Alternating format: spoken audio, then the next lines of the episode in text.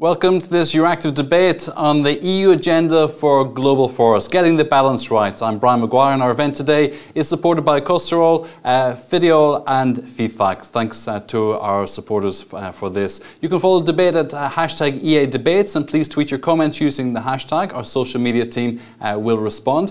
And to ask questions, go to the chat section and use the Ask button. I will come to the questions a little bit later on as well. So uh, please use your name or your organization conversation if you're willing to do that as well. We can direct the questions accordingly. The EU engagement in negotiating forest partnerships for the period 2022 to 2027 is expected to deliver on the European Green Deal priorities, as well as the EU's development cooperation objectives, including poverty alleviation and human rights. In its resolution to the European Green Deal, uh, the European Parliament called for a European legal framework based on due diligence to ensure sustainable and deforestation free supply. Cleaning up supply chains will remain a key priority for the EU, but industry argues that the process should build on existing actions and rely on a smart mix of different measures, which requires the establishment of solid partnerships and mutual understanding with producing countries. In just a few minutes, we'll be joined by the European Commissioner for Environment, Oceans and Fisheries, Virginijus Sinkevicius. He's currently across the street in Council uh, with uh, Agrifish. Uh, but now let's meet our panel uh, to discuss uh, these issues. We have with us uh, today uh, Samira Rafaela, uh, who is still connecting, but she'll be with us in just a second. Uh, Samira is a member of the European Parliament, a member of the INTA Committee uh, in the European Parliament. Carla Montesi is Director of the Green Deal Europe, uh, Digital Agenda at the European Commission. Great to see you, Carla and Geert uh, van der Bijl. He's a senior policy advisor at Solidaridad uh, Europe. And also joining us today is Marta uh, Zuluaga Zilberman. She's the vice president of Government uh, Relations Europe, Middle East and Africa at Cargill, and also chair of the Environment and Sustainability Working Group at Fediol. Uh, great to see you all with us today. Uh, Samir will join us in just a second. And in the meantime, I ask you just for your opening statements, short, 60 seconds, two minutes maximum. Carla, you want to kick off?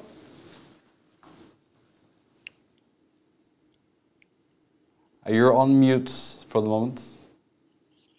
I am mute, so sorry. I can hear you now perfectly.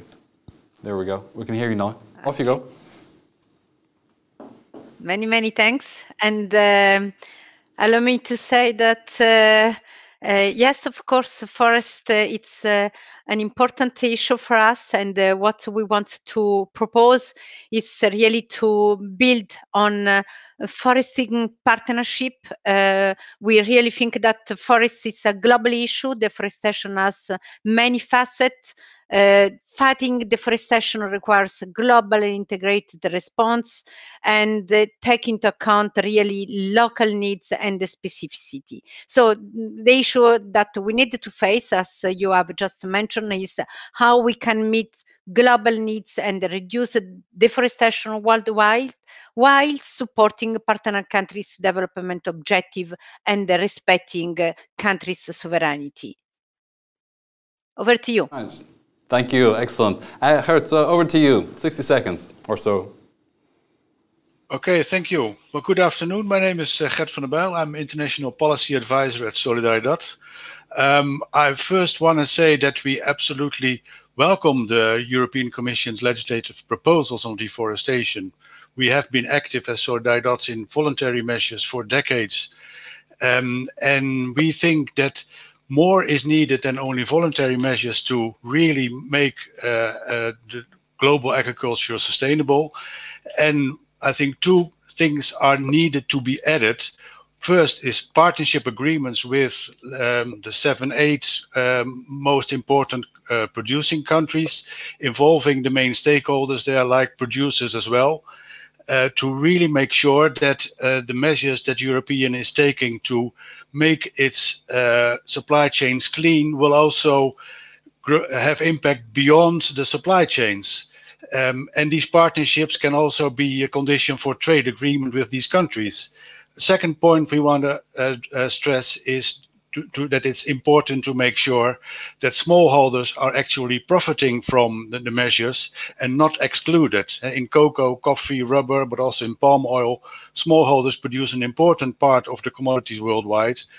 Uh, and they should be supported with uh, technical support, access to finance, land titles, and also carbon credits to make sure that they are really stimulated to produce without deforestation. And if we combine that legislative measures with partnership agreements and smallholders uh, support, we can make sure that we both clean up our supply chains, but also actually reduce global deforestation. Thank you.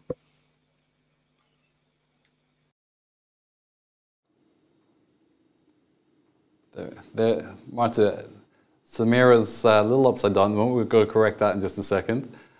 Marta, 60 seconds. Right, I'll be more than two minutes, but I'll make sure that I won't go beyond, if I may. I think, um, no, but thank you very much for the invitation. And, and, and indeed, I mean, as Gert said, and, and Carl as well, I mean, we do acknowledge as industry that the loss of uh, forest and natural habitat is a, is a very serious issue and concern to us all. And, and of course, this is why we're also very supportive of the EU action and the strategy that is going to come up in order to combat deforestation.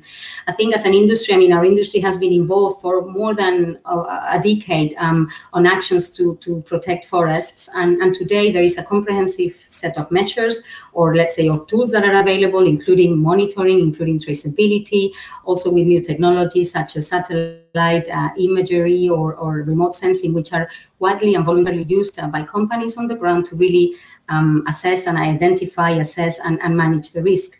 Um, many of our companies as well in our sectors have taken, uh, you know, commitments and also they have internal policies and goals to end deforestation in their supply chains and they're working on a daily basis really with farmers on the ground to try and impact that change and, and, and make better practices.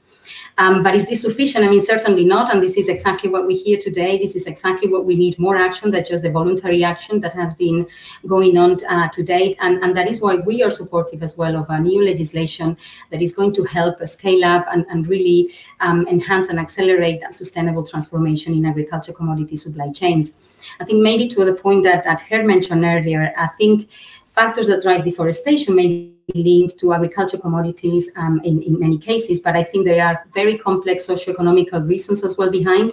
And so finding a way of helping to address these underlying factors that are that are there is, is really essential.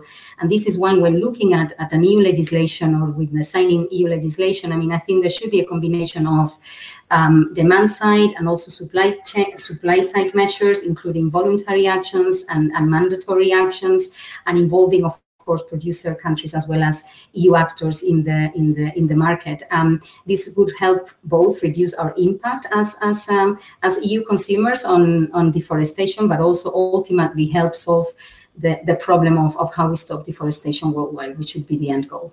Thank you. Martha, thank you. As we're still trying to get uh, Samira back. Uh, her iPad needs to flip around the other way and has to reconnect. In the meantime, uh, Carla, just in, in, broad terms, in terms of, let's put this in the context of the Green Deal and how this all moves forward as well. The smart mix uh, that's necessary to clean up our supply chains, what does that look like in real terms? What uh, we have just to listen. There will be a, a, mix of intervention between the, the voluntary and the mandatory approach. Um, not focusing on the legislation because uh, as you know very well, legislation, not is EU diligence, uh, is something that is under preparation. Our commissioner will say something in a moment, so I will let our colleagues from DG Environment to, to come more on this due diligence uh, part. But it's clearly our action will be a mix between the due diligence as mandatory step and a mix of voluntary approach and also a mix of uh, support of dialogue that we want to have with uh, our partner countries. We, we, allow me to say that we will propose two main axes of, of intervention first we really consider that we must raise the profile and the value of the forest uh, for example question related to human rights linked to forest exploitation could be tackled as clearly as a part of the our political dialogue between our partner countries and the European Union. So first, really uh, raise the profile, deepen our dialogue uh, with the partner countries. Um, we second, we really need to address forests in a holistic and integrated approach. Uh, in order to cover this protection of the multifunctionalities of a forest. Uh, this will also, you mentioned the link with the Green Deal, this will enable us to deal with climate and the biodiversity perspective, but also to the sustainable, uh, sustainable exploitation of, of this forest, also in a context of a bio and the circular economy.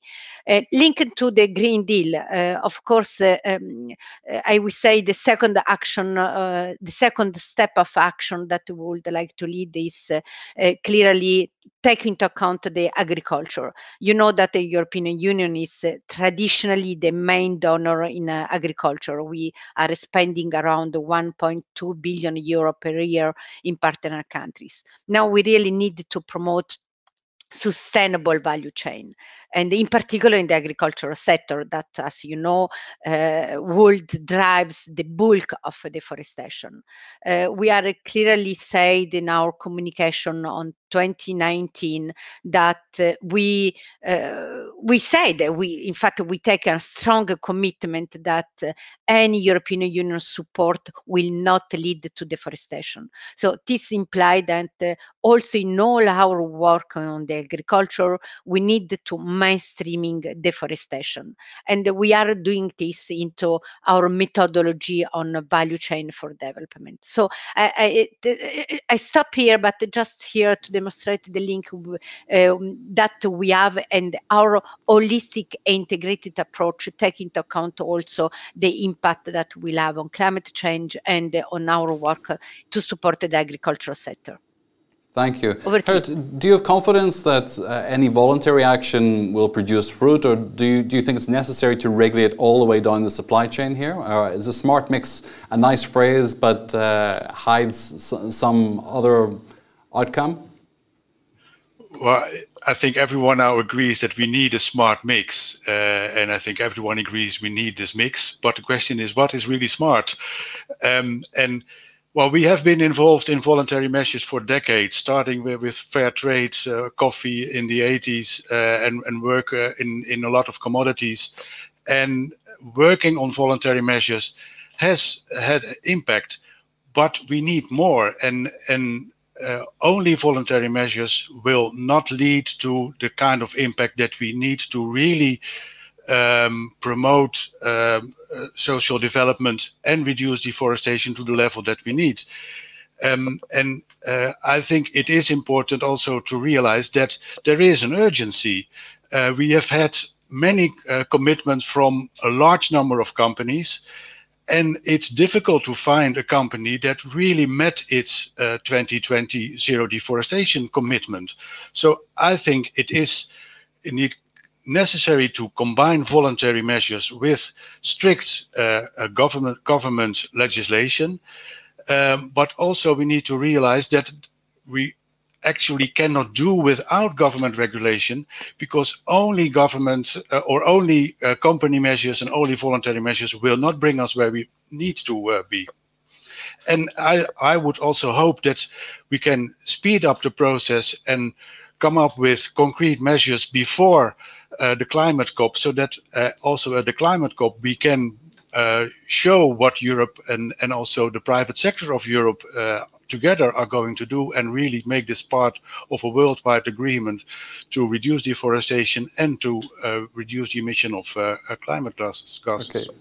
Thank you. Marta, who matters more in this equation? Is it the government side or is it the large uh, purchaser? For example, if you, uh, in any large organization, Coca Cola, for example, decides that they want to change their procurement process to exclude anything which uh, affects uh, deforestation and, and clean up that supply chain, you know, every every element of the of their production process moves in line with that. Government can never really do that, and certainly can't do it in a hurry. So, you know, for you, who matters more, the initiative of the private sector or the, the regulation from the public sector?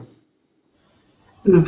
Thanks for the question. I think it comes a bit of both, right? So the answer is like there's not one silver bullet, there's not one silver one one unique policy from governments or actions from companies that would allow that. I mean, and that's why again we go back to the smart mix of measures. So what do we mean by that? I think first and foremost, I mean, we've been discussing and we've heard about due diligence, right? So mandatory due diligence, having that at the European Union level, and think, I mean, our industry is uh, is embracing that, and I think it can it can bring, I mean, uh, go a long way to increase both the transparency, I think accountability for companies in better understanding the risk in the supply chains, and also have actions to mitigate those risks and report on that, right? And, and increasing the level playing field amongst all the companies um, in Europe and elsewhere. And I think then it comes, so that is a government intervention, I think, but it needs to go hand in hand with continue those partnerships and, and really looking again and what is the, the, the, the core of the problem? I mean, what are the underlying factors, the like poverty or land tenure, capacity building, uh, need for more financial incentives that really would promote that change at the scale?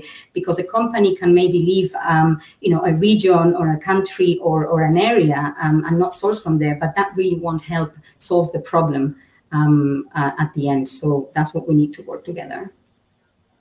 when we talk about due diligence, we have Samira back actually. Samira, can you hear us now? Well, good Okay, let's unmute as well. There we go. Okay, you should be good now.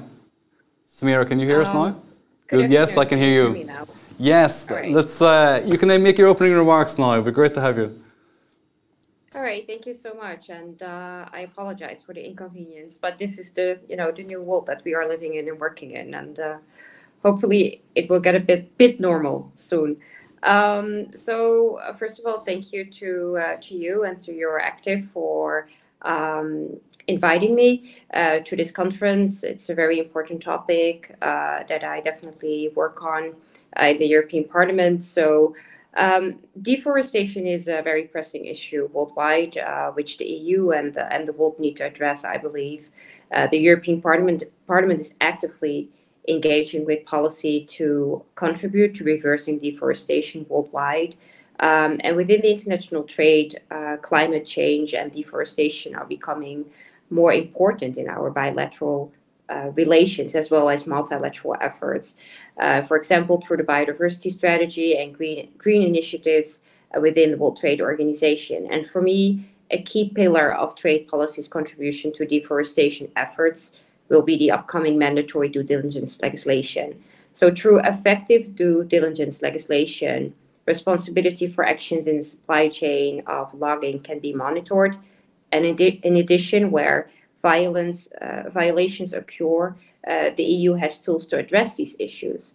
So every link in the chain from producer to consumer has a role to uh, in chain responsibility in addressing addressing violations, and that should be our common goal uh, to address deforestation uh, worldwide effectively. Additionally, EU free trade agreements have the potential to contribute to tackling deforestation, so, with ambitious trade agreements, the EU can stimulate sustainable development, combat deforestation, and also make sure that countries respect the international standards. Trade policy is one of the EU's most powerful tools, I believe, uh, to make sure that our international partners respect the standards on sustainability, on climate. Um, and this, of course, needs to go hand in hand with enforcement of the agreed upon standards. So there is not one answer to tackling deforestation. It's a mix of policy as well as companies and citizens uh, who want to contribute to tackling climate change. Thank you.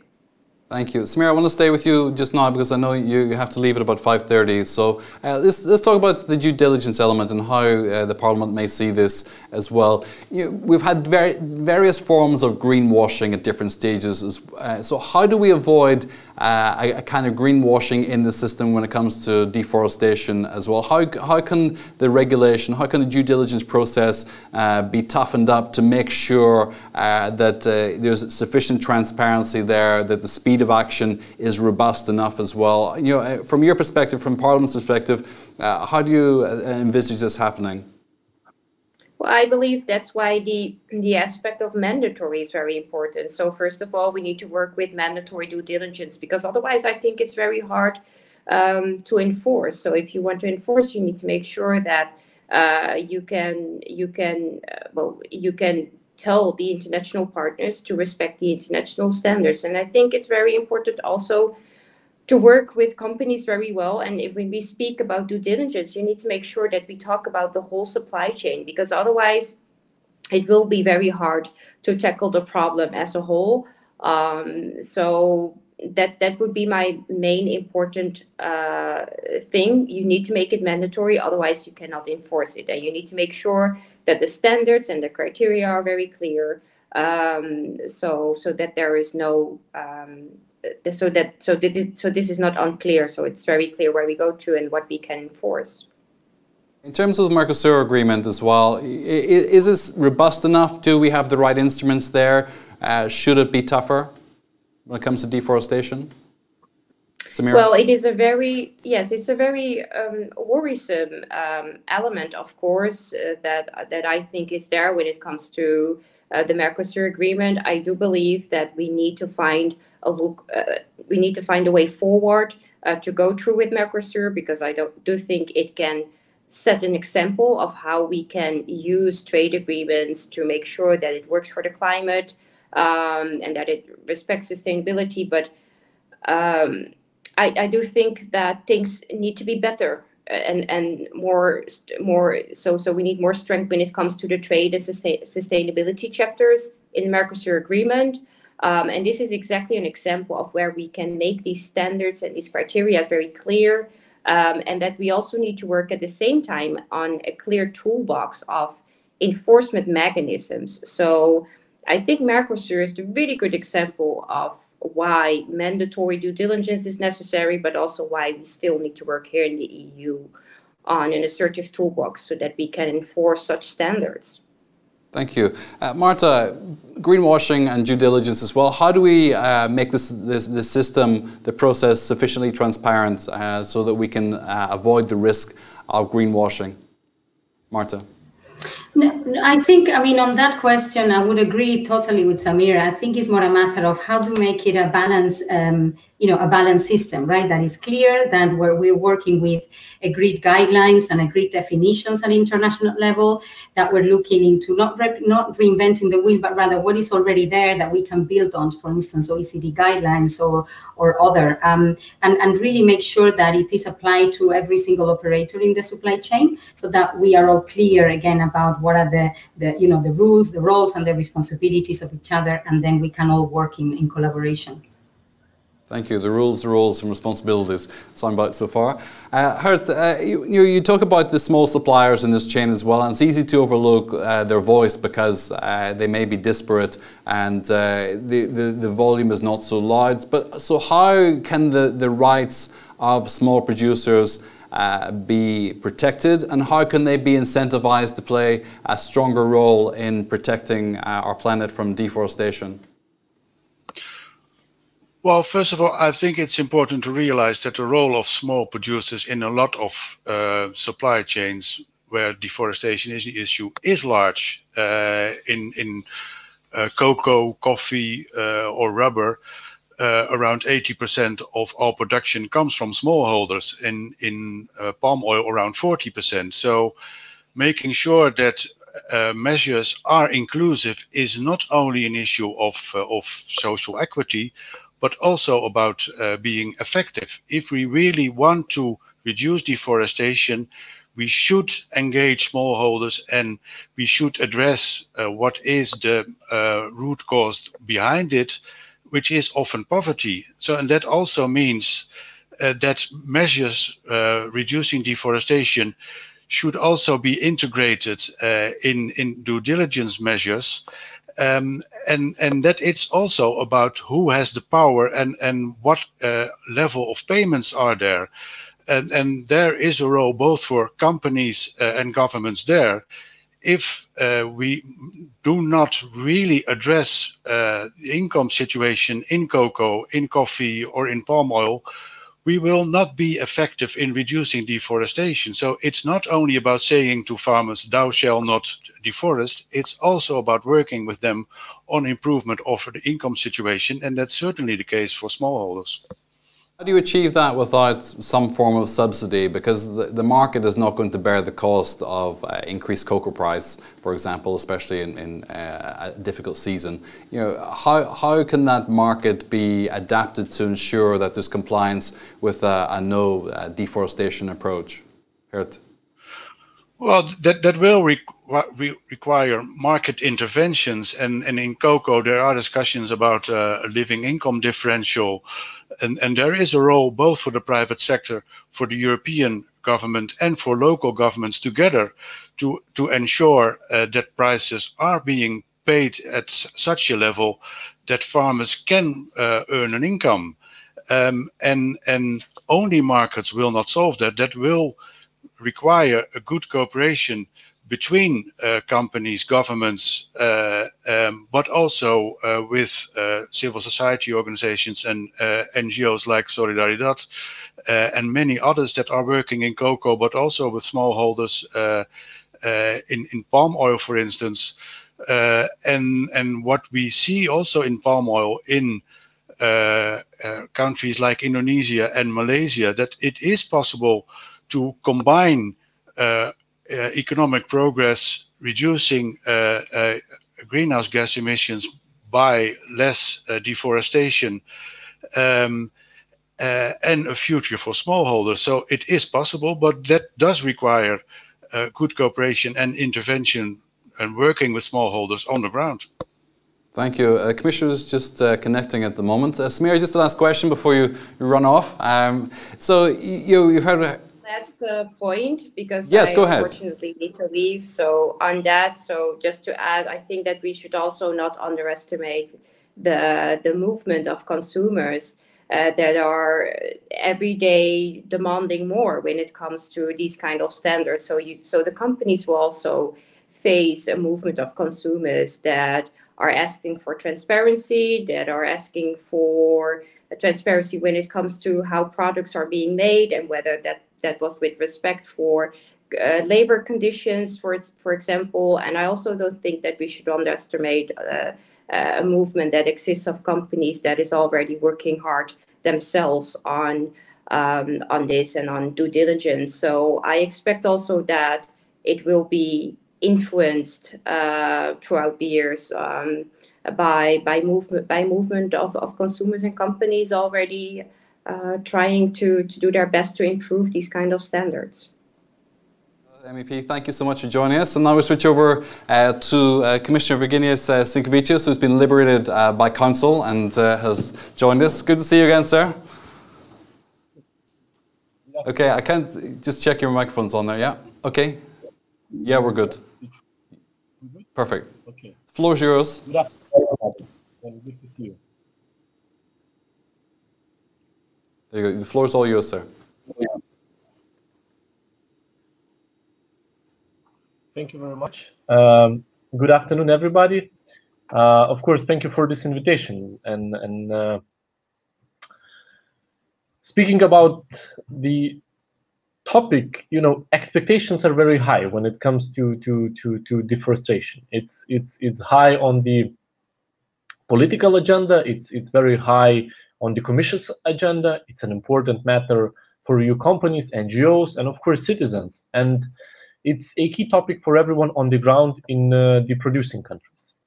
And that's why we are so determined. Uh, it's one of those files where everything comes together climate and biodiversity, social stability and security, human rights, health, and, and livelihoods. And that is really important when one consider that there are about 1.6 billion people around the globe whose livelihood depend on, on, on forests. For all these reasons, tackling deforestation is an important element in European Green Deal. And of course, we know now the issue is even more pressing in the aftermath of COVID-19. And what we have learned about the cause of pandemics, there is good scientific evidence to show that clearing forests and, and, and converting them to cropland increases the likelihood of new diseases emerging as a result of the multiplying contacts between humans and wildlife. It would be wonderful if we had an easy answer, but deforestation and forest degradation are very complex. We can have overall objectives, like protecting existing forests, especially primary forests, and significantly increasing sustainable biodiverse forest cover worldwide. But the solutions need to be specific, not only to each country, but to each region as well. Of course, we are not starting from a scratch.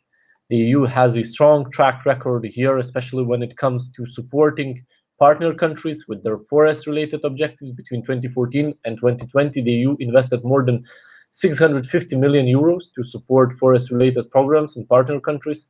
Under our action plan the, the, uh, for forest uh, law enforcement, governance, and trade, we have worked with over 20 countries, strengthening legality across the forest sector, putting in place sectoral reforms, and building capacity in the private sector.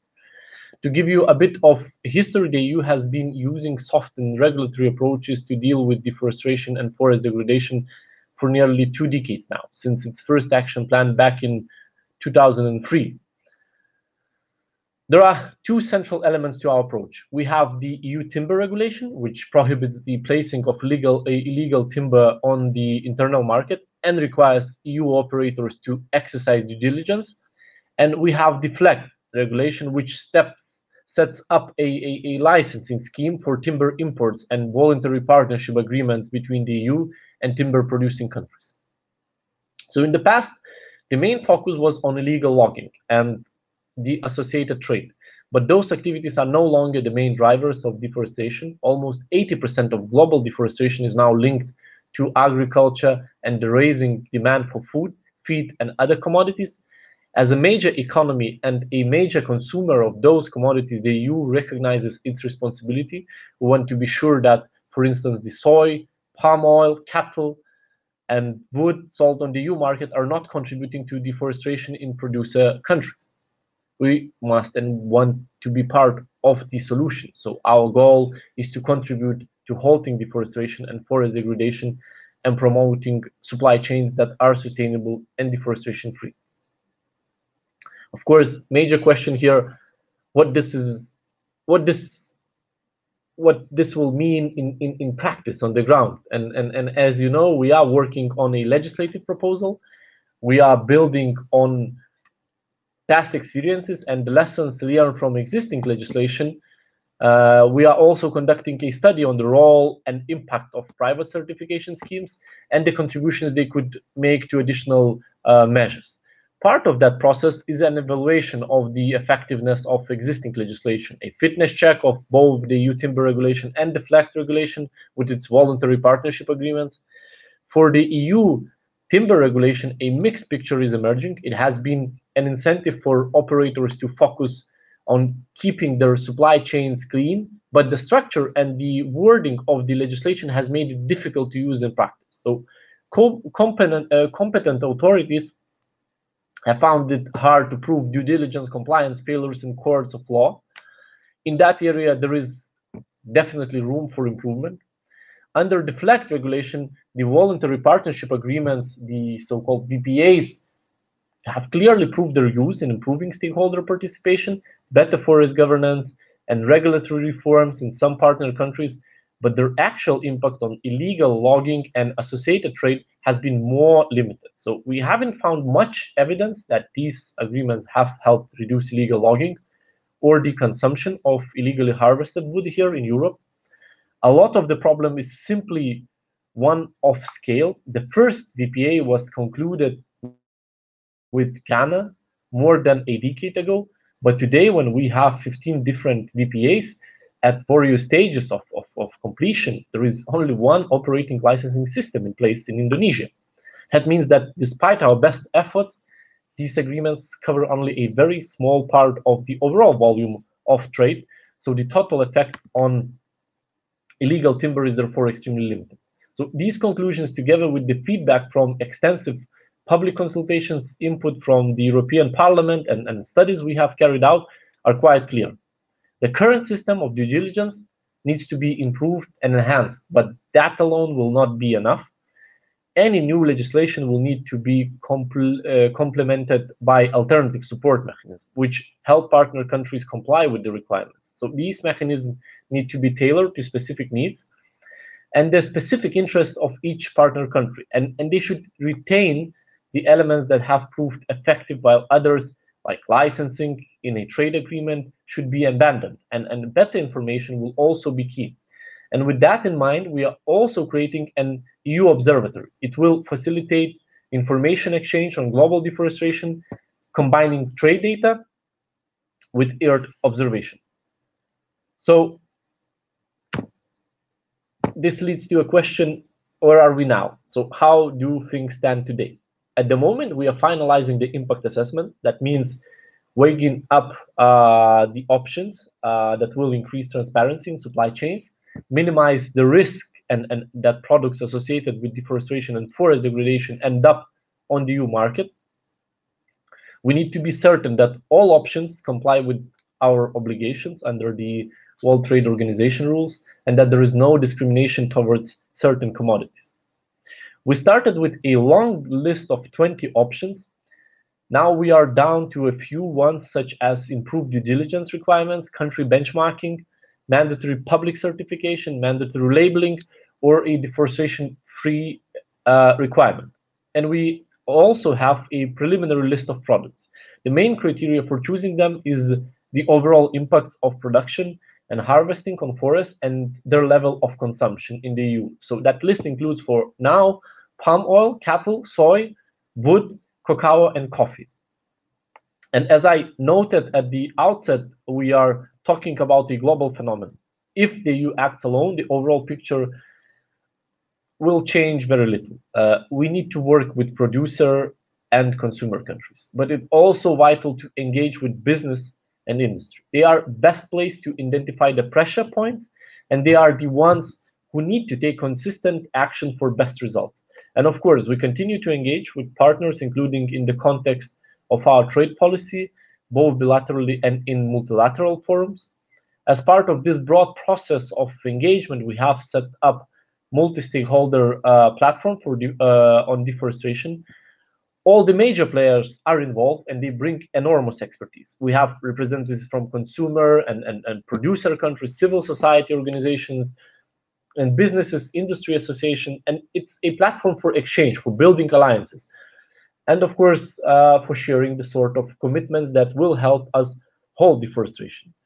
Uh, we are learning a lot, and of course, it is helping us get the messages across.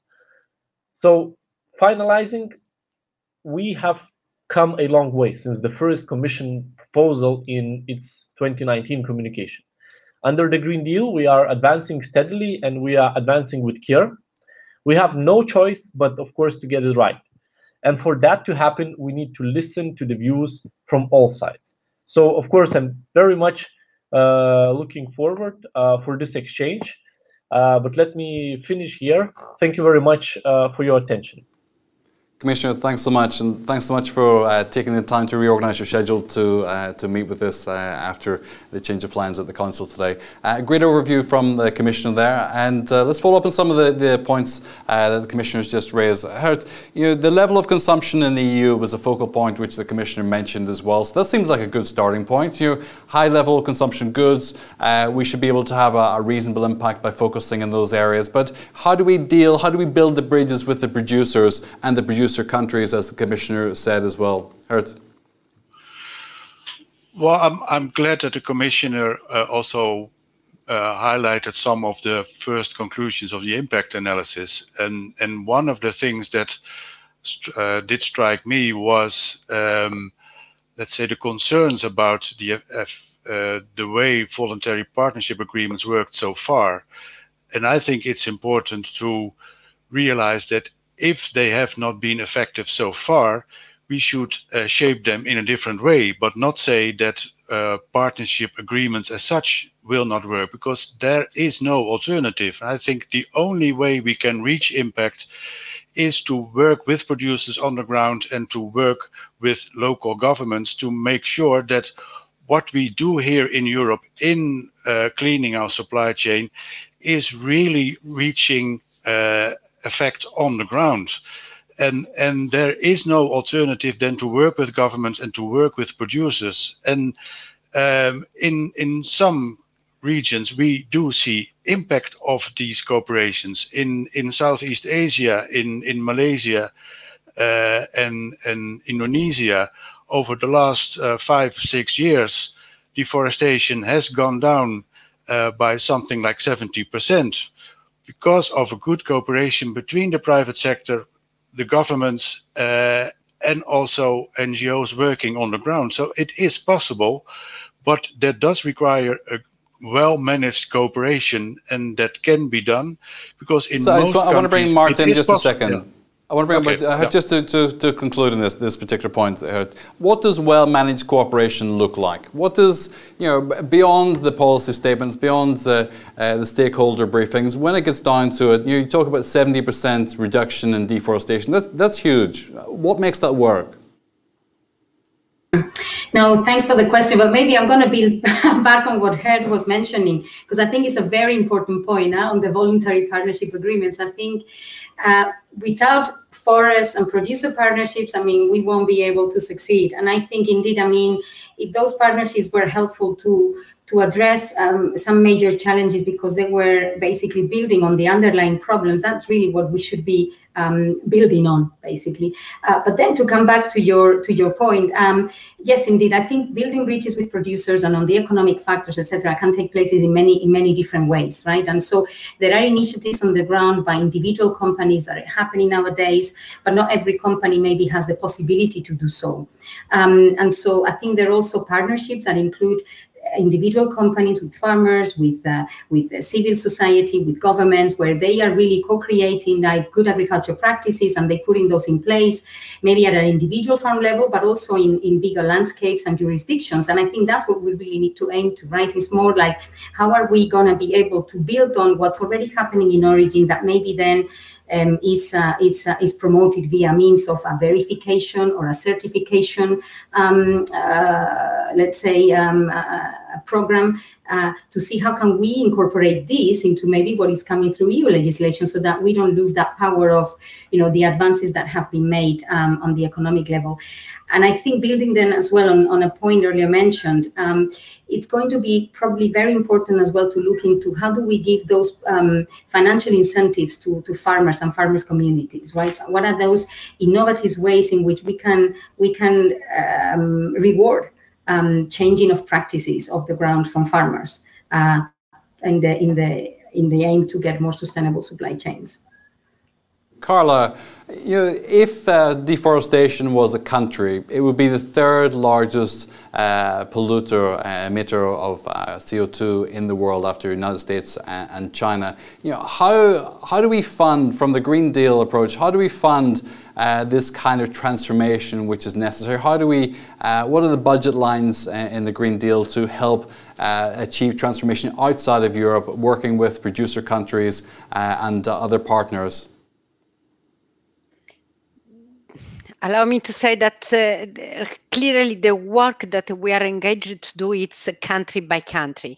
Uh, i think that we have uh, we we can see some problematic by key sector you know if we take about cocoa it's clear that we were we are uh, clearly working with ghana with ivory coast with cameroon the biggest uh, producer uh, of of cocoa. But looking now into the matter the clearly the is that we work in the next seven years with all the big countries or regions that uh, have an impact on deforestation. And the instrument that the Commissioner just mentioned, of course, will be this mix of, of, of a policy instrument that we will have.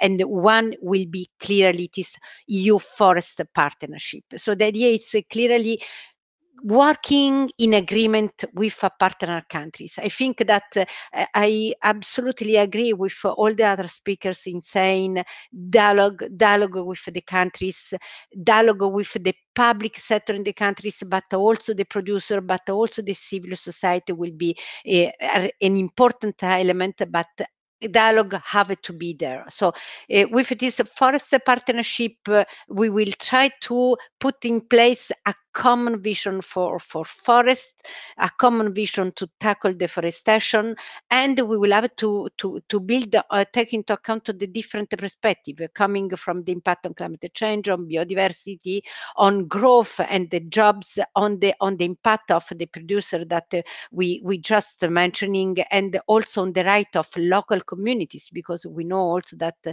the local communities uh, have uh, rights and and are essential also to to build and to fight against uh, deforestation. So uh, it it will be really a mix of measures and a strong dialogue that will take place country by country and region by region.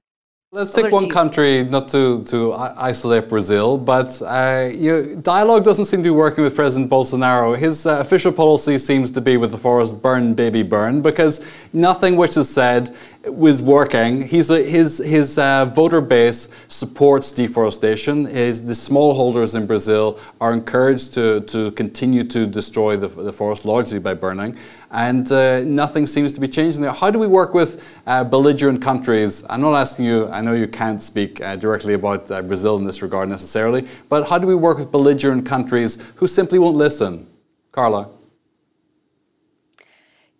about Brazil, that, that, that's why we we are moving with this mix of instruments between the mandatory and the non-mandatory. Of course, now the mandatory uh, legislation will be there, so there will be a clearly impact on on on imports from um, um, commodities that will not respect these these rules. But it's it's not just the mandatory approach; it's also the dialogue and the the accompanying measures that we would like like to put in place to facilitate the role of these, these uh, partner countries that will work on, on this. So clearly the mandate, the legislative, um, the due diligence will be there. The mandatory approach will be there. So commodities that will not be in conformities with the new legislation will not be uh, possible to import in Europe, but uh, this will be the case for some countries and of course with many other countries with uh, we suppose and we hope with all the accompanying measures that we want to put in place with the producer with the governance uh, with the certification process with the monitoring process that we will put in place we hope to be able to support the countries to to face and to be in conformity with uh, the new legislation. So without avoiding a big impact on the on imports.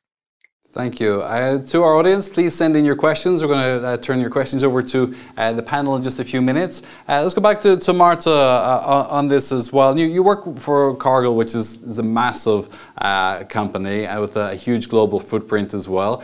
You, you, in terms of innovation, what role does innovation play in your strategic view of how to manage deforestation?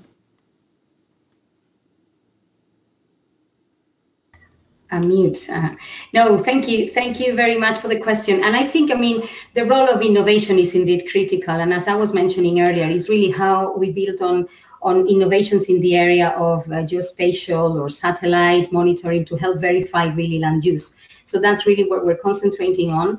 And and I think maybe, I mean, since you mentioned Cargill, so yes, as Cargill, we're putting as well uh, our innovative hats, I mean, on to see, okay, how can we find new solutions, not just from the company, but from the wider community. So in 2020, we funded uh, or we launched a land innovation fund um, which is really helping. I mean, we, we put, I think, something around the 30 million mark, which is administered by another company, Chemonics International, and is really looking into what are those kind of projects that can come in place. I mean, both working with governments, but at farmers level, and also in terms of, uh, of other partners in the supply chain to really come with uh, innovative solutions. And when I say that, I mean it's it's really more from um, really programs that are going to help farmers adopt more sustainable practices, um, helping with the know-how on new technologies or, or um, for instance, with local governments really helping on finding new fiscal measures that they can apply, and and not only with uh, again at national level, but it's really very important, as I think we've heard um, earlier,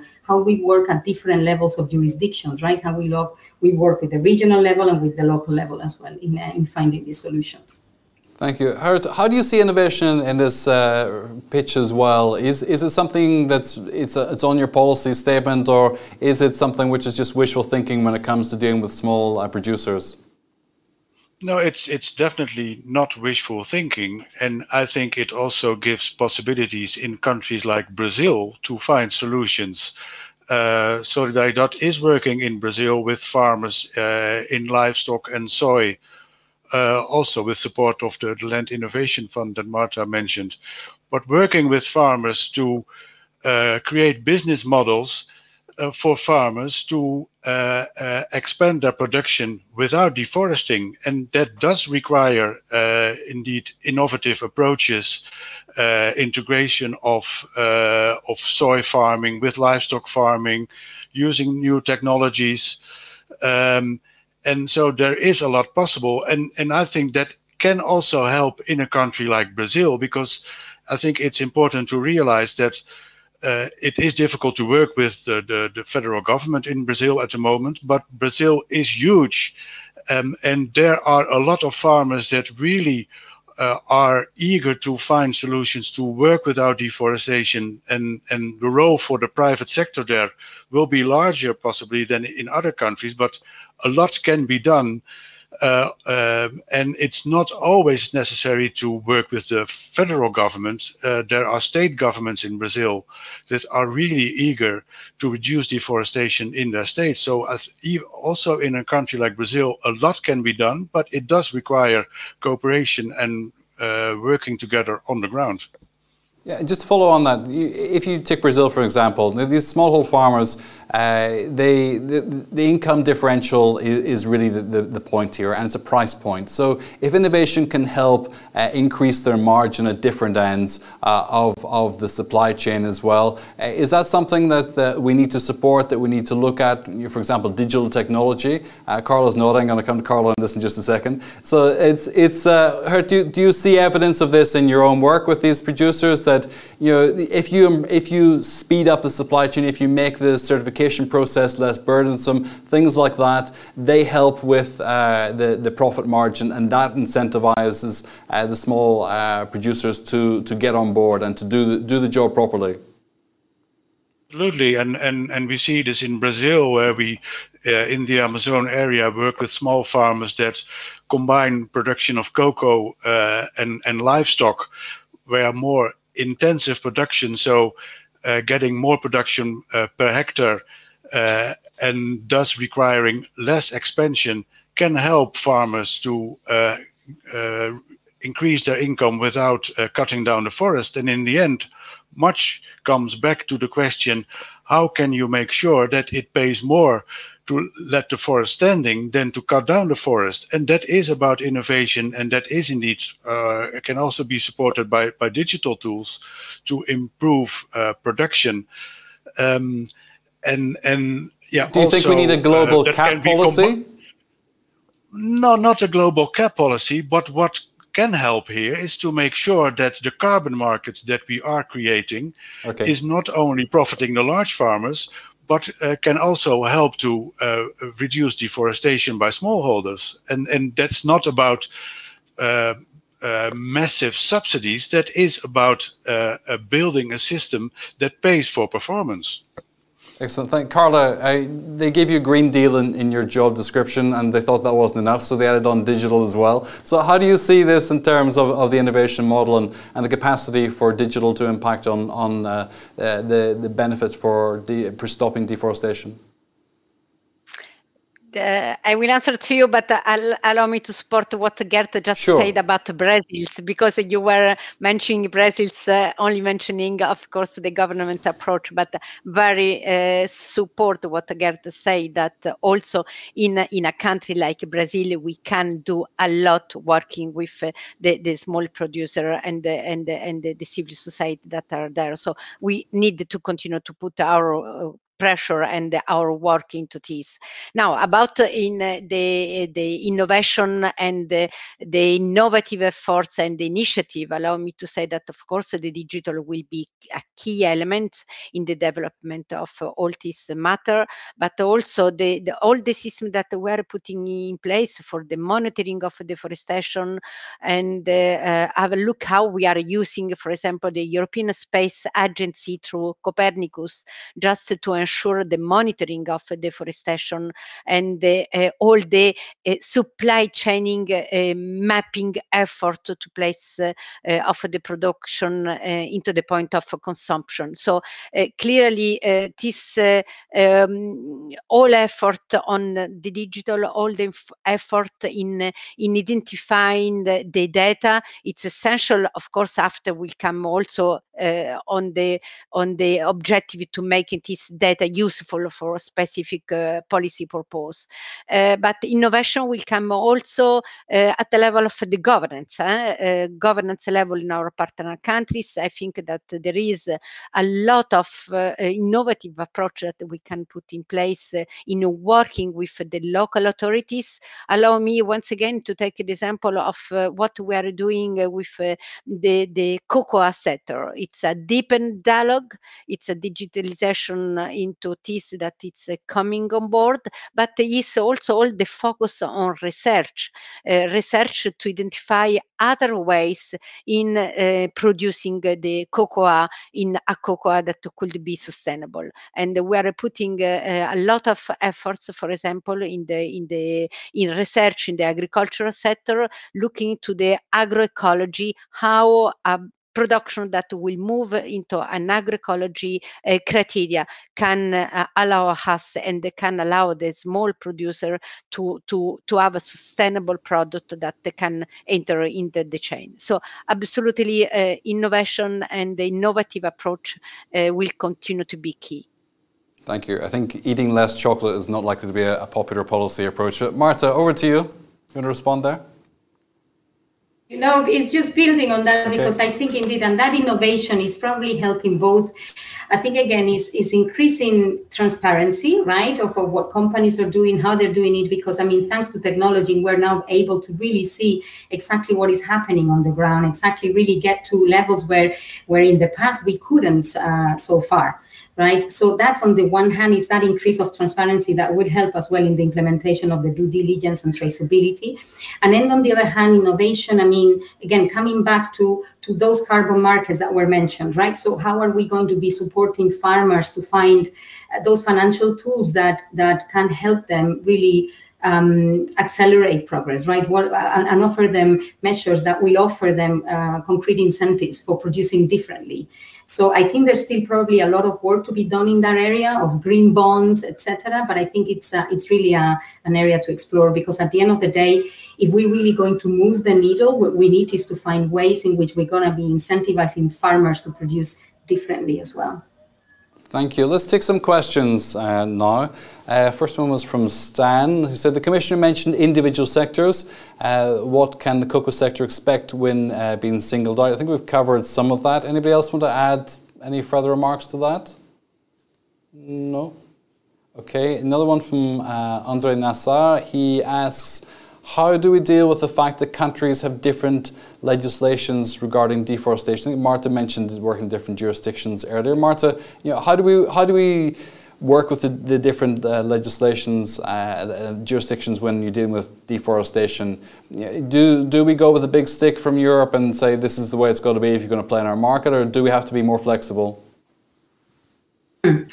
Thank you for the question. No, I think there are different levels or layers maybe within that question. I think one of them is indeed what we we see in Europe is probably different approaches also at country level maybe. I mean, just not within Europe but also outside Europe. So it's really looking in how can we have that type of well EU or European but also international approach. So how do we find also ways in which countries and governments can continue having this conversation on a government to government setting and also including at international level um, because it is there is a need to agree exactly on as much as possible on, on having harmonized ways right? In terms of defining uh, you know the, the definitions of deforestation or of forest conversion etc so finding an agreement at that level, I think it would go a long way to to helping. And and indeed, I mean, of course, then it's I think is what the Commission was also mentioning. This needs to be done in partnership with producing countries and also with other consuming governments. So at the end of the day, I think even you know opportunities like uh, the COP26 and the biodiversity uh, convention meeting, I think they are great opportunities as well for that uh, international level discussion on on uh, on uh, on the problem of, of, of forest protection. Okay, Geert, on the, same element, you know, is the push element stronger or the pull element stronger in the sense that you know, if you want to play in our market, which is huge for most suppliers, um, you need to uh, come in on our, on our terms. Is that sufficient incentive for people to get their act together when it comes to deforestation? Well, in, in the long term, um, you will need um, business models for farmers uh, that gives them a future um, and possibilities to uh, increase production uh, or and income without deforesting. So that is in the end what needs to be the basis. Farmers need to have an income, and and if they can't earn an income, they will find ways. Um, um, so in the end, that's where it, it's all about. And then also coming back to Andre Nassar's question, uh, yeah, it will be a combination of of government measures, also locally, uh, and and uh, um, stimulating measures from the supply chain. And, and a country like Brazil has a fairly well uh, developed environmental policy. Um, what what needs to be done is to bring that uh, together into uh, a really um, uh, scheme of, of, working scheme of things that does stimulate farmers to expand without uh, cutting down the forest, um, and that can be done. Let me, let me uh, go to Carl on this just to follow on something the commissioner said. He said the previous uh, uh, legislation, this it was very difficult to enforce, uh, and uh, you from from other experiences that we have with the Green Deal as well. How do we, yeah, just following off what Gert said, how do we get enforcement uh, done properly? So if if Brazil has good framework there, but it's not being applied rigorously, how how do we in Europe enforce this process? Brian, if you allow me, I would like just to to to say something on the on the previous comment that uh, that Marta and Gert were sure. just working on this because uh, uh, you were mentioning about our role with at the international level, and allow me really to to support what was said that we need to continue to work at international level about this legislation with other countries because uh, uh you know we must be aware that the European Union market will have a limited impact on stopping deforestation. So we really need to continue to work with all other major consumer countries and to steer also the, the, the process, to steer the, the, the fact that also other consumer countries adopt mandatory measures to stop imported deforestation. I think we have work on into this, for example, in the context of the FLEGT action plan. And and but really we need to continue to work with us japan australia korea and also with china um, because it will be really very very important that we have uh, we say a common approach uh, into this subject uh, at international level. So we will continue to, to work into this with also our partner countries, not just uh, at the EU level. Um, now, on on your question, of of course, will say everything that it's about the legislative process will need will require time to to be implemented. And uh, we will have to put all the efforts uh, in into this. We know we i think that the commissioner clearly mentioned our experience on the voluntary um, partnership uh, agreement on the, the VPA, uh, I know that, uh, and also Gert, I think I mentioned this, that uh, uh, it will be very important to continue continue the work that was done. Of course, it was not enough. I think that we all agree that it was not enough, but uh, we have succeeded in any case to improve in many countries uh, the, the governance. And uh, with the dialogue in many countries, we have succeeded to have a first step, not everything that we would uh, we were supposed to have. So uh, any legislation will take time and uh, and will take a lot of efforts from all the all the level and will need to be engaged into this. And this is the reason why we uh, together with once again this mix of instrument we would like to accompany uh, this uh, um, eu diligence legislation with an strategic partnership, uh, putting in place some measures that will allow to facilitate the implementation of the, the, the new legislative process.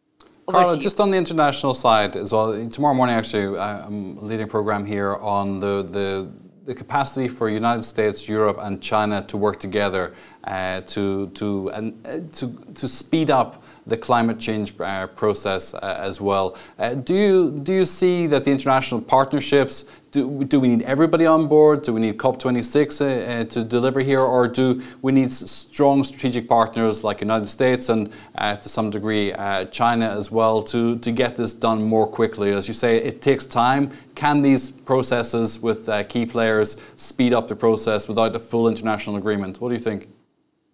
Of course, of course, yes. You you you said that we needed to to start with the the the big players okay. and and to build on this. Here, it's, uh, a question here from Julia Christian. I don't know how accurate this is, but I try to check it on, on maybe you, you're able to clarify. How does the European Commission explain that nearly none of the major producer countries are included in the list for forest partnerships? I assume it's the voluntary uh, uh partnerships. Do you know if that's accurate? Well, if it's coming from Julia, I guess it's accurate, um, knowing her. Um, well, what the commissioner said is that the, the, the one voluntary uh, partnership agreement that has really been uh, effective has been the one with uh, Indonesia. And I think that is the case. Um, and, and yeah, I think that does require really looking into the design of these partnerships and to see what we can learn from what went wrong and do it in a better way. Thank you. Um, we have a couple more questions here. Just let me check. And any direct payments? Somebody anonymous says, are direct payments to countries for nature protection rather than to the forestry sector not a more efficient approach? Marta, any opinion on that? I think that's for Gert, maybe. Gert? I'm trying to spread the responses well, here a little bit. I, I, no, I, think it can be a, a combination of the two. And what is crucial in the end is that both countries and farmers feel stimulated when they reduce deforestation. And then coming back to Brazil again, Brazil has shown in the past uh, that it is definitely able to reduce deforestation in a, in, in a dramatic way. Um, what I think what went wrong is that Brazil in the past did not feel appreciated and did not really have the idea that the international community was rewarding them for, for what was being done. And I think that needs to be done different, both at government level and at farm level. And that and if that's through payment for nature or for carbon, yeah, for me, I think both can be possible. Julia has responded. Thank you, Julia. Uh, she said she meant the forest partnerships, not the VPAs. Uh, Brazil, Indonesia, uh, Ivory Coast, and Paraguay are not included. Thank you for clarifying that. And anonymous, it could be a different anonymous, we don't know. How can the shift to a circular economy and growing demand for wood be, combi- be combined with halting deforestation? Carla, square that circle. How do we how do we uh, how do we reduce uh, deforestation while demand is growing? With the circular economy thrown in for good measure. I think we need to to cope with both objective and uh, deforestation will be there, and we need to continue to work on into the circular economy, and uh, that's that that will be clear to to reduce the waste, to reduce many many other things. So uh, uh it's clear that uh, the the we need to have both objective in our mind and focusing on both. Thank you. Let's uh, go to our concluding remarks. We're pretty close on time now. Gert, you want to kick off with your, your soundbite to finish? Um, well, what I want to say as final words is that I think Europe can play an important role in reducing deforestation, but that it is crucial that we combine legislation on deforestation um, to clean up our supply chain uh, with partnerships uh, with producing countries and invest in smallholder inclusion. And if we do that, we can both clean up our supply chain and play an important role in reducing global deforestation.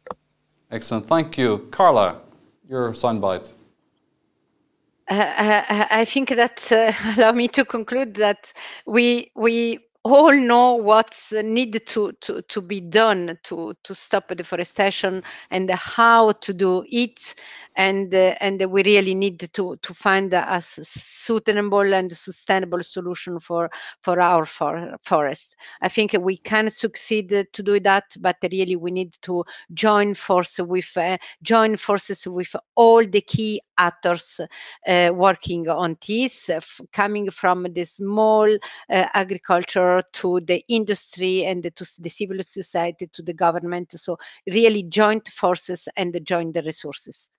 Thank you. Marta, last word.